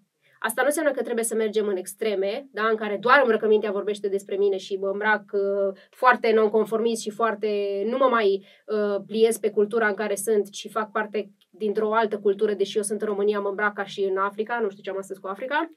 Da? Uh, e nu un asta, exemplu bun. E un exemplu bun, da, pentru că e total diferit. Da. Am îmbrăcăminte ca stil de România. Uh, da, mă raportez la cultura în care sunt, dar în același timp am grijă că îmbrăcămintea mea face parte din comportamentul meu, chiar dacă într-un mod tacit. Exact, exact. Și chiar e o tranziție foarte, foarte bună între ce ai spus și următorul punct, și anume responsabilitatea în îmbrăcăminte. Da? Pentru că, um, după cum am mai spus, libertatea este prost înțeleasă, înțeleasă uh, pentru că este astăzi văzută ca fiind lipsită de responsabilitate. Da? Mm-hmm. Nu știu, vă spun sincer, pentru mine Uh, când aud de fiecare dată argumentul ăsta că e trupul meu, mă îmbrac cum vreau eu, nu contează ce zice celălalt, ce trebuie să am eu grijă de celălalt, păi da, da, mie îmi sună ca și Cain. Dar ce, sunt eu păzitorul fratelui meu? Da! Cine altcineva să fie dacă nu tu? Cine e fratele altcineva? tău. Da, da, Știu. suntem păzitorii fraților noștri și a surorilor noastre. Da. Suntem păzitorii unui altuia. Bineînțeles că suntem. Cine altcineva? Gândiți-vă cât de nocivă este această cultură a individualismului dacă este dusă la extremă. De unde mai este apoi compasiune pentru cel care este lângă noi și pentru cel care este diferit de noi? Pentru că, într-adevăr, această parte a aspectului exterior atrage după sine nu doar ispita asta a necurăției gândurilor sau necurăției sexuale, atrage după sine foarte foarte ușor și trebuie să recunoaștem, este foarte des întâlnită și am făcut-o și noi și Domnul să ne ajute să nu mai facem, a um, judecării omului. Mm-hmm. Deci trebuie să înțelegeți, noi promovăm niște standarde na, care par înalte, nu, nu ni se par foarte înalte, dar mă rog, uh, niște standarde care par înalte pentru societatea de astăzi, dar, dar, noi nu suntem de acord ca să judecăm pe cei care nu le uh, au sau mm-hmm. pe mhm. cei care nu se ridică la înălțimea lor. Astea sunt două lucruri total diferite și vă rugăm da. din inimă să nu citiți lucrul ăsta printre rânduri, pentru că noi nu spunem asta. Da, Mai nu, ales... nu ne puneți în gură cuvinte pe care nu le-am spus. Foarte important. Când ascultați subiecte de genul ăsta, nu puneți în gură oamenilor și nu doar la noi. Pe care nu la, spus. la toată lumea, da. când vorbim despre probleme din astea așa delicate, mintea noastră, pac, pac, face un salt. Zboară, da. Ah, înseamnă că asta. Acum, a, și încă ceva. Vai. Sper să mă mai iubiți după episodul ăsta. uh, o chestie foarte importantă, după cum vedeți, mi-am și îndreptat de spate ca să vedeți cât este de serioasă. Vă rog frumos să nu ziceți, păi nouă ne-a zis Ana și Erica că machiajul nu e păcat. Sau că cerceii nu sunt păcat. Și la noi în biserică este fără cercei, așa că o să-mi pun cercei ca așa au zis Ana și Erica. Dragilor, nu, nu. Noi ne supunem autorității sub care suntem puși. Stați liniștiți că cu vârsta, dacă sunteți acum, spre exemplu, adolescente, cu vârsta vă mutați, puteți alegeți o altă biserică. Nu căutați ca acesta să fie standardul bisericii pe care o alegeți, dacă vă lasă Absolut. sau nu să purtați cercei. Căutați o biserică uh, în care se vestește Isus Hristos. Asta este important. Unde găsiți o comunitate a Harului, unde vedeți că oamenii sunt iubiți, crescuți, învățați, uh, certați atunci când este nevoie. Căutați genul ăsta de comunitate. Nu astea sunt standardele după care ne alegem comunitatea, dar odată ce ne-am ales comunitatea, odată ce uh, ne luăm un angajament vis-a-vis de comunitatea respectivă, noi respectăm standardele acelei comunități. Da. Chiar dacă nu suntem de acord cu absolut toate. Mă înțelegeți? Chiar dacă nu suntem total de acord. Dar n-ai cum să fii total de acord. Da, și toate. sunt, clar, și suntem și foarte diferiți. Avem și dorința asta a absolutului. Absolut este doar Dumnezeu. Aici, mm. noi pe pământ, vom greși. Mult. Da. Am greșit mult. Da, da, da. Da, da foarte da. bine că ai zis lucrul ăsta, Ana, pentru că nu, așa e, nu vreau să meargă cineva la, să nu te duci duminică la pastorul tău și să-i spui, uite, ce au spus fetele, că e ok să te machezi și eu vreau să mă machez. Deși la noi în biserică s-a convenit, nu la noi, la tine în biserică s-a convenit că, uh, ok, femeile nu se machează. De ce? Pentru că suntem într-un context în care poate e mai înțelept lucrul ăsta. Dar aici eu aș zice, aș zice, ok, o să mă urasc cu o altă categorie de oameni acum pe mine, dar e ok. E ok, eu uh, sunt aici să te sprijin, dar nu e bine să faci astfel de video singur. Pastorii și comitetele și prezbiterii și diaconii care se uită acum la noi, pentru că sunt și dintre ei, nu puneți poveri pe umerii oamenilor, poveri inutile. Poveri pe care poate nici voi nu le purtați sau familiile voastre nu le poartă, soțiile, fetele voastre nu le poartă. Vestiți-l pe Hristos. Predicați-l pe Hristos. Totul este despre Hristos. Nu, e, nu este nici despre lungimea fustei, asta nu înseamnă că trebuie să purtăm fustă scurtă, nu este nici despre rimel sau nu pe ochi, nu este nici despre unghii roz sau unghii naturale. Nu. Biserica lui Hristos este despre Hristos. Este despre a-L vesti pe El, despre a crește oamenii care ți-au fost încredințați ție ca pastor în turma ta și este despre a vesti pe Hristos celor care nu-L cunosc pe El și a ajunge la ei. Aveți grijă că aveți o responsabilitate foarte mare și nu puneți reguli peste reguli peste reguli doar ca să vă asigurați că nu cumva se greșește. S-ar putea să fie greșit să-ți faci unghiile atunci ca nu cumva să se greșească în biserica noastră, nimeni nu-și mai face unghiile. Cu păstorii vorbesc acum, da? Nu cu adolescenții. Fiți înțelepți, cereți de la Dumnezeu înțelepciune în, în direcția asta. Nu zic că eu o am, zic să cereți voi, să vă rugați, să postiți pentru lucrurile astea, Deschideți-vă inima înainte lui Dumnezeu, fiți gata să primiți îndrumare de la El, că s-ar putea să puneți poveri pe umerii oamenilor care sunt inutile și care n-au nicio legătură cu creștinismul și cu, uh, cu Isus Hristos și cu mântuirea și cu sfințirea și cu viața de credință și cu evangelizarea, care este unul dintre atribuțiile voastre, una dintre atribuțiile voastre ca pastori și, de fapt, una dintre atribuțiile, atribuțiile noastre tuturor. tuturor. Da. da. Deci a, acum am vorbit cu, cu comitetele și cu păstorii, da? Acum ne întoarcem la publicul nostru.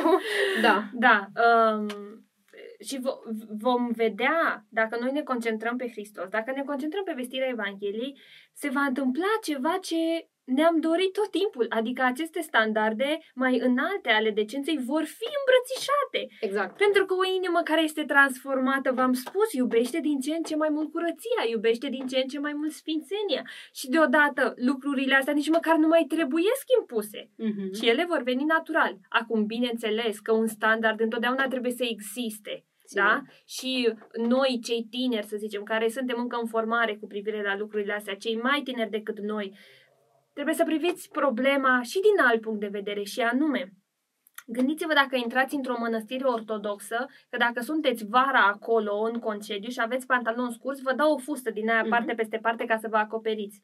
Și mai mult decât atât, dacă mergeți în străinătate și vizitați o moschee, același lucru se va întâmpla. Vă va da ceva cu care să vă acoperiți.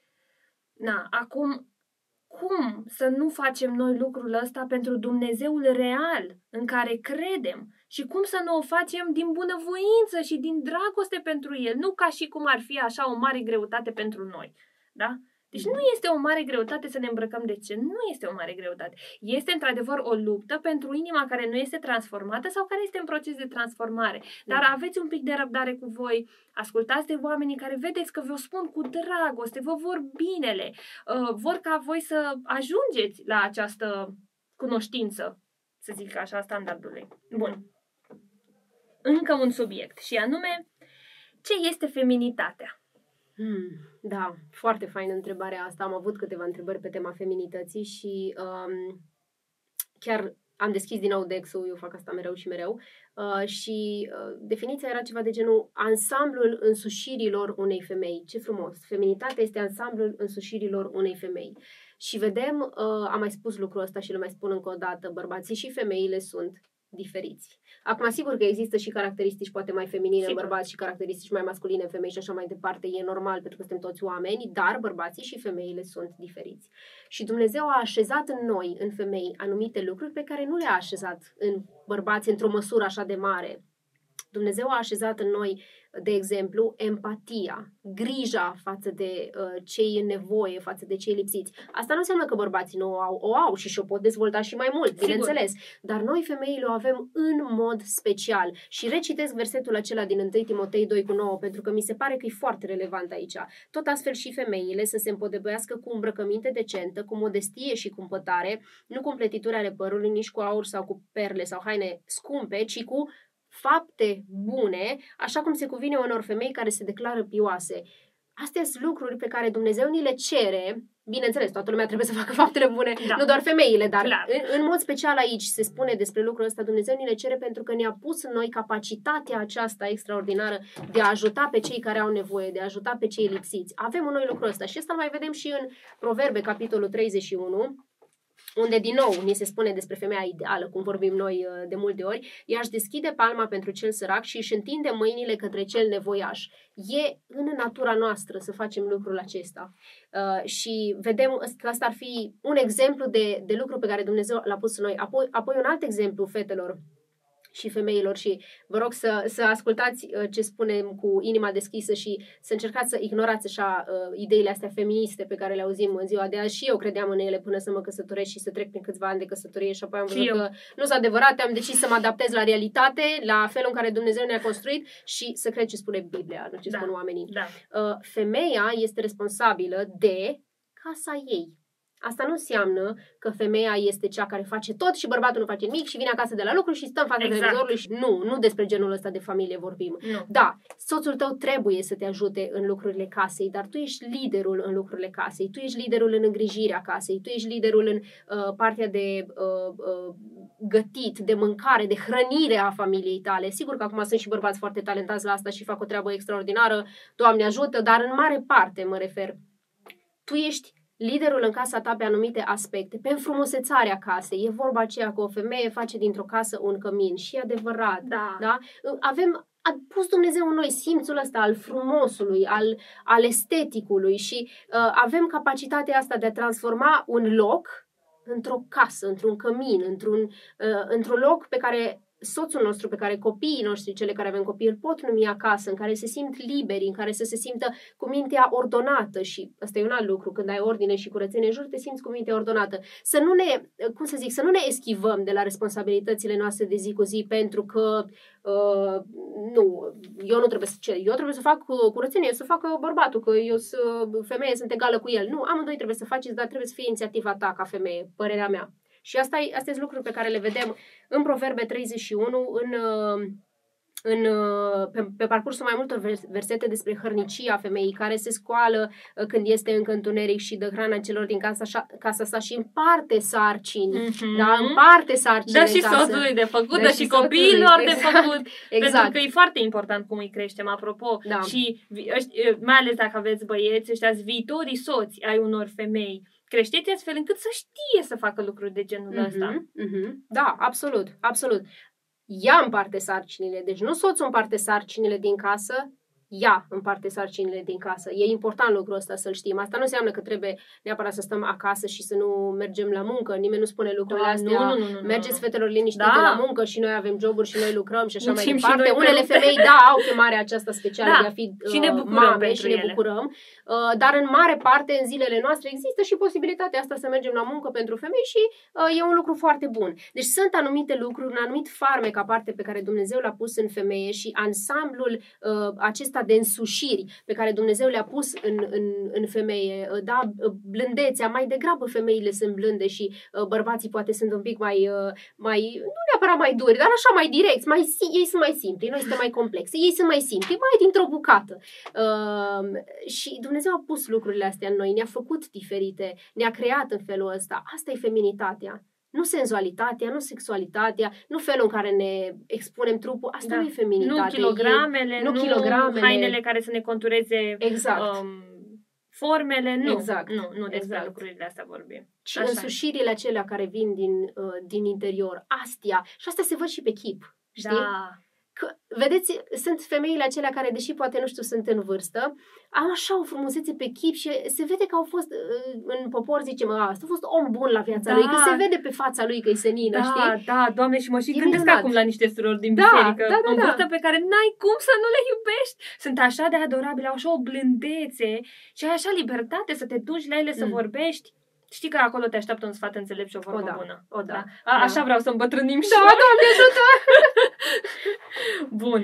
Uh, și apropo de, de lucrul ăsta, uh, practic eu și Erika suntem de acord aici, în sensul în care noi credem în complementaritatea dintre bărbați mm-hmm. și mhm. femei. Și din nou, asta nu înseamnă că toți bărbații sunt la fel și toți femeile sunt la, toate femeile sunt la fel. Nu! Fals, fals, fals, dar avem niște lucruri care sunt comune. Uh-huh. Și uh, asta se încearcă deraierea de la lucrul ăsta foarte puternic și, din nou, sunt lucruri de care și eu m-am lăsat uh, sedută uh-huh. să mental, da? Da, da? da? Intelectual m-am lăsat sedusă de chestiile astea și chiar am crezut așa până când te lovești, așa cum zice Erica, de realitatea căsniciei. te lovești de realitatea căsniciei și vezi acolo că, într-adevăr, mm, totuși Domnul are dreptate când ne lasă nouă în cuvânt anumite chestii. Mm-hmm. Și este foarte interesant, uh, foarte important atunci când ne lovim de realitate, dragilor, să acceptăm realitatea și să căutăm uh, adevărul cu adevărat. Adică vedem că noi chiar așa cum am crezut noi, nu este o rușine să recunoaștem. O mhm. rușine este să rămânem împământeniți în aceleași lucruri, da? Uh, și situațiile sunt foarte diverse, da? Sunt specifice. Avem părinți care își cresc copiii singuri avem mame, tați care fac lucrul ăsta și ei trebuie să se ocupe vrând nevrând și de casă și de lucru. Și noi, cele mai multe femei din ziua, ziua de astăzi, și lucrăm și ne ocupăm și de casă și de lucrurile astea. Și soții noștri ne ajută, pentru că cum ne-am putea noi ocupa de casă, în, pardon, în totalitate, dacă noi lucrăm și 8 ore pe zi, normal că nu putem. Este da. clar că nu putem, da? Așa că facem echipă până împreună. Însă, într-adevăr, um, sunt anumite lucruri care sunt mai pe sufletul nostru, parcă suntem făcute pentru unele lucruri. Și oamenii încearcă să spună că nu e așa. Nu e așa. Pentru că ei înțeleg valoarea noastră venită din ceea ce facem și nu din ceea ce suntem. Însă, Dumnezeu ne-a creat egali în valoare și diferiți în roluri. Valoarea noastră nu vine din faptul că suntem femei sau bărbați, nu vine din faptul că suntem înalți, slabi, că avem anumite haine, nu avem anumite haine, mașini și așa mai departe. Valoarea noastră nu vine nici din intelectul nostru, Ăsta e adevărul, pe unii ne duce mai mult capul, pe unii mai puțin. Dacă am considerat că de aici ne vine valoarea noastră, s-ar comite atrocitățile care s-au comis în nazism și persoanele care se nasc cu un handicap mental ar fi exterminate, ar fi omorâte. Cum am putea noi să credem că valoarea noastră vine de acolo? Nu este corect. Valoarea noastră vine din Dumnezeu, vine din faptul că noi, atât femeile cât și bărbații, am fost creați după chipul și asemănarea lui Dumnezeu. Încă o dată, valoarea noastră nu e dată de rolurile noastre. Faptul că femeile și bărbații au un rol diferit, asta nu înseamnă că bărbații sunt mai minunați și femeile sunt mai puțin minunate. Nu! Nu, se face o mare confuzie între lucrurile astea. Mare, mare confuzie. Bun, și este ideea asta propagată a faptului că dacă societatea ar fi corectă, dacă n-ar mai fi bias în societate, atunci cu siguranță ar merge și și-ar dori și femeile, slujbele alea mai uh, grele, ar fi inginerii cam în mod egal și bărbați și femei. Și bărbații nu le-ar mai fi rușine să facă anumite slujbe pe care le fac femeile, cum ar fi că ești asistent medical, care apropo este o slujbă extraordinar de uh, grea, mie așa mi se pare și am da. tot respectul pentru toți asistenții medicali, fie că sunt uh, femei, fie că sunt bărbați. Și oamenii așa cred. Da, dragilor, știința ca întotdeauna uh, ne confirmă adevărurile lui Dumnezeu. Exemplul pe care îl știu de la Jordan Peterson, pe care eu îl, îl urmăresc. Um, cele mai uh, înalte standarde de egalitate de șanse uh, sunt până acum obținute în țările din nord. Da? Uh, Danemarca, Finlanda, Norvegia. Și oamenii s-au așteptat, ca fiind o egalitate atât de mare de șanse, ca să vedem o omogenitate în joburile pe care le alegem ca femei și ca bărbați. Însă, surpriză, prăpastia s-a adâncit și mai mult. Adică dacă înainte erau, nu știu, 80% dintre, eu nu știu acum cifrele exacte, trebuie să le caut, dar ideea este aceasta, acum sunt mai mulți ingineri bărbați și mai puține ingineri femei și acum sunt mai mulți Uh, mai multe asistente medicale de sex feminin și mai, mai puțin de sex masculin. De ce?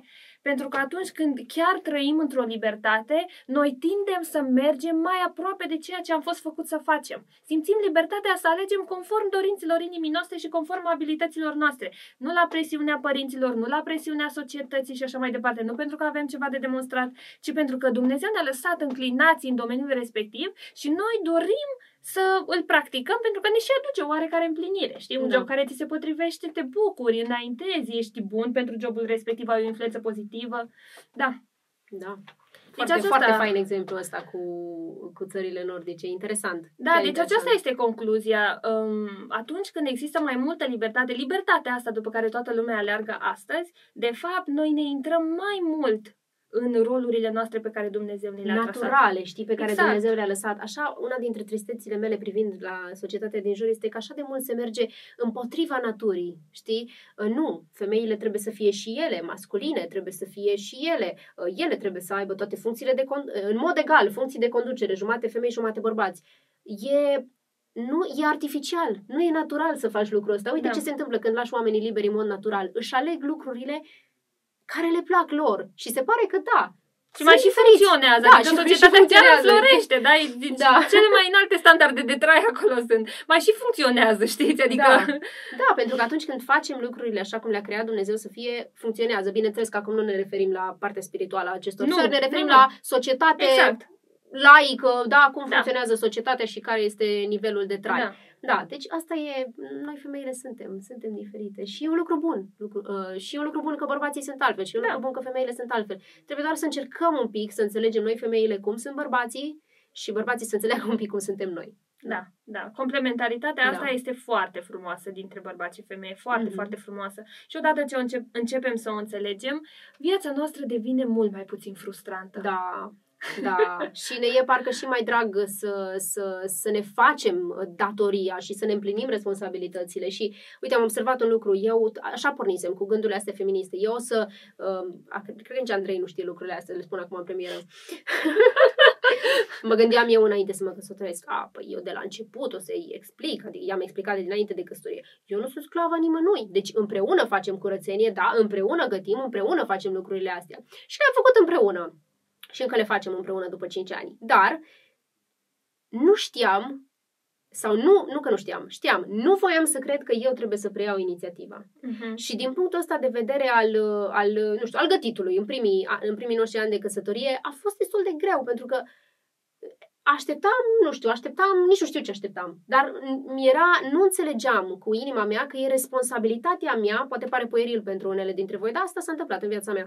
Uh, că era responsabilitatea mea să inițiez lucrurile astea și de când am început să înțeleg că e responsabilitatea mea ca să mă ocup de sănătatea familiei mele și de bunăstarea familiei mele și de atmosfera din casa mea, Andrei mă ajută și mai mult. Da. Confirm, fără să-i spun, știi. fără să-i spun, prin faptele mele efectiv. Da.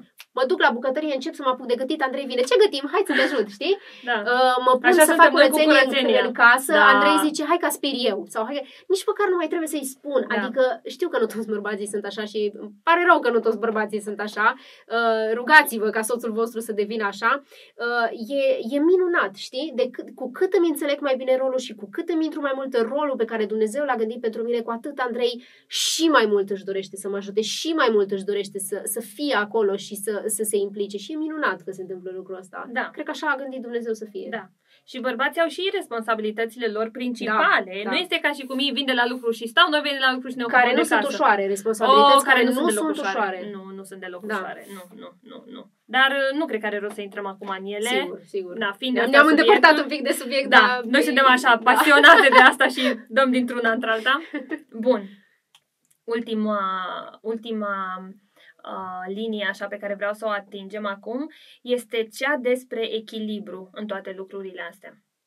Despre echilibru, despre cumpătare. Chiar aș vrea să aflu perspectiva ta cu privire la, la treaba asta. La echilibru și cumpătare uh-huh. în uh, felul în care ne îmbrăcăm. Da. Da. Uh, eu cred mult în echilibru în viață și văd mult și pe paginile scripturii și și în experiențele mele de viață că e foarte important echilibru. Uh, Uh, și, cum spuneai tu, uneori parcă e mai ușor în extreme, că măcar știi că te duci în extrema aia este. și acolo stai, știi? Dar când trebuie la fiecare decizie să te gândești, ok, oare asta îi dă slavă lui Dumnezeu sau nu îi dă slavă lui Dumnezeu? Îi ajut, îi iubesc pe frații mei prin lucrul ăsta sau, din potrivă, nu iubesc pe ei și îmi doresc ca eu să ies în evidență printr-un anumit, nu știu, printr-o îmbrăcăminte. Um, e, e greu, nu e simplu. Uh, Uh, dar nu e nici imposibil. Asta e vestea bună. Și dacă ne lăsăm uh, călăuzite de Duhul Sfânt și dacă ne rugăm pentru asta și dacă ne pasă într-adevăr de oamenii din jur și de noi, pentru că mai e un aspect aici, trebuie și noi să ne respectăm pe noi înșine. Da. Și lucrul ăsta se vede în îmbrăcăminte. Uh, și știu că am spus lucrul ăsta și a fost la un moment dat destul de controversat.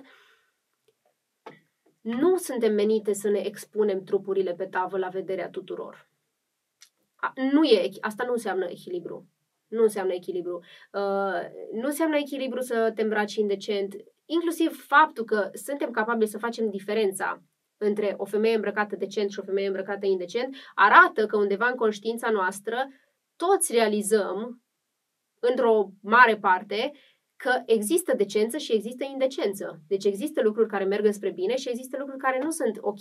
Și aici vreau să... Mi-am amintit experiența unei tipe pe care am văzut-o la un moment dat pe YouTube, nu mai știu cum o cheamă, că nu o urmăresc, dar am văzut doar videoul acela al ei. De ce, aborda, de ce a început să abordeze o îmbrăcăminte mai decentă? Tipa nu e creștină, nu are nicio treabă cu religia, dar a spus așa, îmi puneam poze pe Instagram, o fată în asta cu sute de mii de urmăritori, îmi puneam poze pe Instagram și aveam cel mai mare reach, cel mai mare număr de like-uri, cel mai mare succes, doar cu pozele în care eram îmbrăcată indecent. Și, mă rog, ea a povestit povestea vieții ei, cum, a, cum ea a început să creadă că efectiv din asta îi vine valoarea, din faptul că oamenii se uită după ea pe stradă și lucruri de genul ăsta.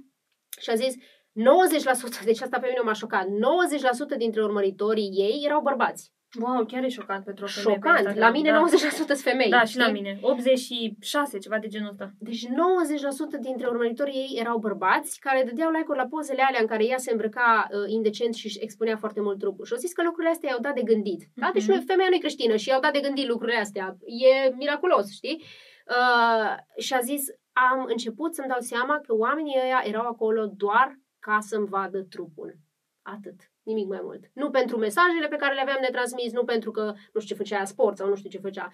Uh, pentru, pentru asta veneau bărbații aceia la mine pe profil și am început să mă îmbrac mai decent, am început să nu mai mă expun atât de mult trupul și, bineînțeles, o parte au plecat și uh, n-am mai avut la fel de mult succes cu, cu ceea ce făcea pe Instagram. Uh, dar gândiți-vă că, deci e așa de... Asta, asta, e, asta e adevărul, asta e realitatea, da?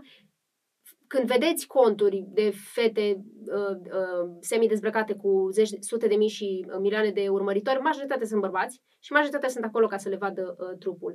Nu suntem menite să facem asta, fetelor. Nu suntem menite să facem asta și trebuie să înțelegem diferența între cum gândește un bărbat și cum gândește o femeie. Uh, bărbații, și am mai spus lucrul ăsta, bărbații sunt ispitiți din punct de vedere sexual prin ceea ce văd. Noi nu. Sau nu în aceeași măsură. Nu în, ok, da, nu în aceeași măsură, corect. Da, nu, nu în aceeași, aceeași măsură, măsură, exact. Și noi suntem, și depinde un pic și de la femeie la femeie, sunt Bineînțeles, și depinde și de la bărbat la bărbat, sigur că nu toți că sunt da. așa de, sigur, dar sigur. la modul, ok, dar majoritar, 90% da. sau, da, uh-huh. la modul majoritar. Și atunci, nu degeaba Isus, când uh, spune versetul pe care o să-l citesc acum, îl adresează mai întâi bărbaților. Nu înseamnă că nu e valabil și pentru femei, dar îl adresează mai întâi bărbaților. Oricine se uită la o femeie ca să o poftească, a comis deja adulter cu ea în inima lui. Repet, versetul e valabil și invers pentru femei, dar Isus se adresează mai întâi bărbaților pentru că știe că asta e Asta e pentru ei ispita. Și ce înseamnă asta? Că am zis noi că vorbim despre responsabilitatea asta. Uh, înseamnă că uh, ce, ce, ce înseamnă ce spuneam mai înainte, că doar femeile sunt responsabile, că uh, bărbații n-au nicio responsabilitate, că noi trebuie să ne acoperim din cap până în picioare, nu, și nu cred că, adică exact. sper că exact. până acum se înțelege că nu asta vrem să transmitem. Uh, citind versetul ăsta, cred că am echilibrat puțin situația ca să înțelegeți. Este responsabilitatea fiecărui bărbat să-și păstreze mintea curată, este responsabilitatea fiecărei femei să-și păstreze mintea curată. Este responsabilitatea fiecărui bărbat ca prin felul în care se îmbracă să ajute pe fetele din jurul lui să își păstreze mintea curată.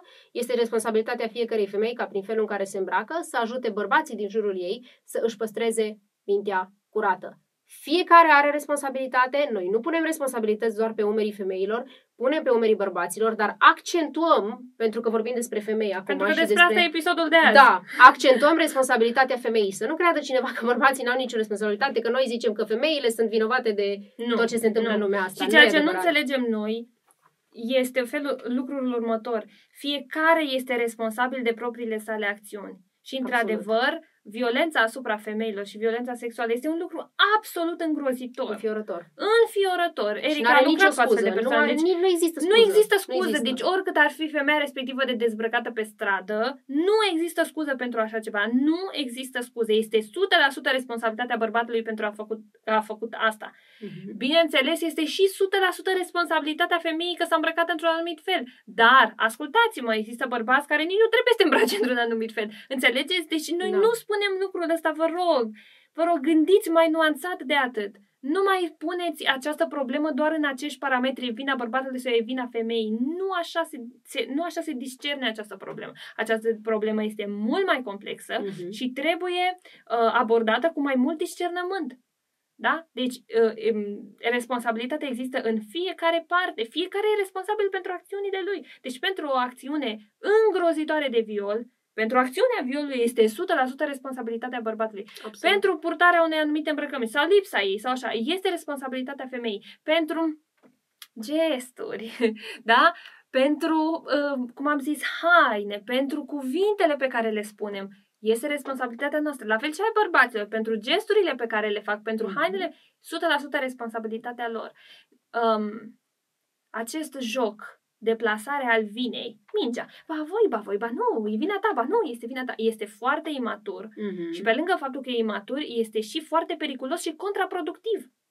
Da. De ce? Pentru că ne trezim într-o societate în care uh, femeile zic totul este ok, totul este mă permis, cum vreau, ce vreau. Da, e problema lor, că da. de ce se uită după mine? Eu pot să mă îmbrac cum vreau. Păi da, dacă tu te îmbraci indecent, normal că se uită după tine, e natura lor să se uite după tine dacă tu te îmbraci indecent. Atenție, nu e natura lor să te violeze dacă tu te îmbraci indecent.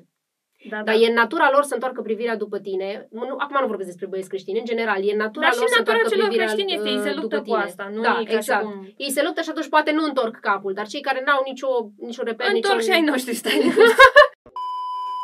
Uh, înțelegi? E natura lor. Da, nu e natura lor să, să te fluiere, să te strige și așa mai departe. Da, deci nu deja există sunt scuză alte... pentru un asemenea da, comportament. Da, astea deja sunt alte da. lucruri. Dar să deci... te privească când tu te expui în fața lor, este în natura lor. Punct. Asta nu înseamnă că devalorizăm femeia prin ceea ce nu. spune. Asta înseamnă că, dragilor, vă spunem cum funcționează mintea bărbaților și orice bărbat sincer poate să o uh, să confirme lucrul acesta. Și nu doar asta, sunt atâtea studii. Nu vorbim despre lucruri care sunt un nou, să o spunem, noutate să sau spunem un că mister. eu pot să mă îmbrac cum vreau pentru că ei, e problema lor dacă ei sunt ispitiți de mine, că ei n-ar trebui să fie ispitiți de mine, e negarea realității. E negarea biologiei și a, men- a minții bărbatului. O chestie care, da, e negarea realității, atât nu mai trebuie Da, să dau nimic, da, știi? da, da, da.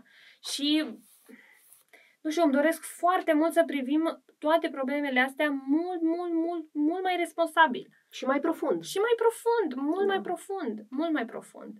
Pentru că societatea chiar este divizată pe asta. Mhm. E foarte divizată. Și gândiți-vă că una din uh, principalele lucruri care contribuie la această ruptură, zicem noi, dintre generații, este ideologia care se învârte între um, rolul femeii și rolul bărbatului. O, da.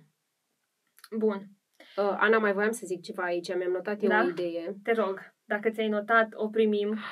Uh, cam atâta am avut noi, gen programat, dar Erica Da. este un invitat foarte bun, ea se pregătește, așa că o mai chem.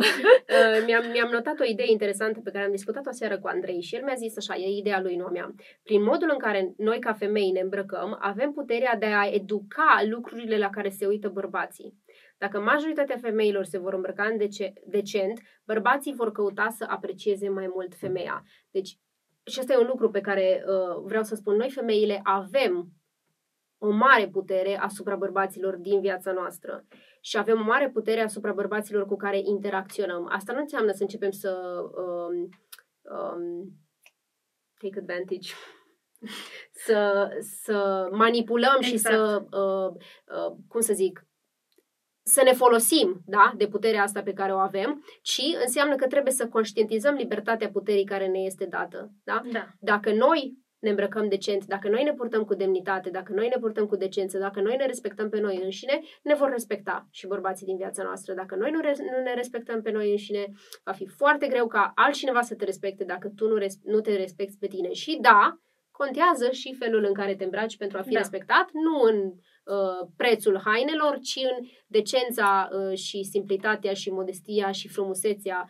poate, uh, a, a hainelor pe care le ai. Și Asta îmi doresc. Dacă până acum mai există dubii, dragilor, noi transmitem un mesaj de decență, noi transmitem un mesaj de modestie, transmitem un mesaj de simplitate, de feminitate. Ceea ce ne dorim noi pentru voi, fetelor care ne urmăriți, este să deveniți mai demne, este să deveniți mai frumoase, dar frumusețea aceasta să vină din interior și să se reflecte în decența pe care voi o transmiteți în exterior. da. Și să ne înțelegem, Dumnezeu nu este împotriva frumuseții exterioare. Absolut. Pentru că există El a și această creat-o, el exterioară. a creat-o. Exact. Adică, El ne-a creat, ne-a lăsat ochii în atât de multe culori și forme. El a creat florile, pădurile, munții, oceanele. Cum ar putea fi Dumnezeu împotriva frumuseții? Da? Dumnezeu nu este împotriva frumuseții. El este creatorul frumuseții. Deci, um, bineînțeles, suntem chemate la decență și frumusețea în sine nu este un păcat. Pun- să punem preț pe frumusețe sau să ne definim, definim conform frumuseții exterioare, acesta într-adevăr este un păcat. Și mai ales că, na, dacă aruncăm o privire mai largă asupra istoriei, standardele de frumusețe s-au schimbat foarte mult de-a lungul anilor. Așa e, da. Da. Da. Dar decența a rămas Da. ca principiu Da, și ca demnitate. Sigur că da, Da. sigur, sigur. De asta spun, Biblia transcede perioadele istorice, contextul cultural, da? ea rămâne în picioare. Cuvântul lui Dumnezeu, din care nu va trece nicio iotă, da? Pământul va trece, cerul va trece, cuvântul lui Dumnezeu rămâne în picioare.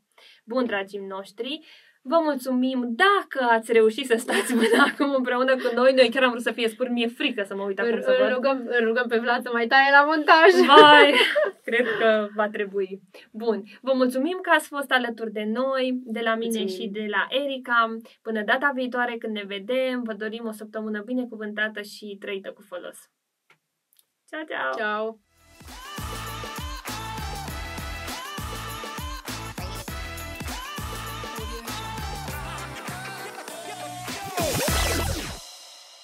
Doamne, cât am vorbit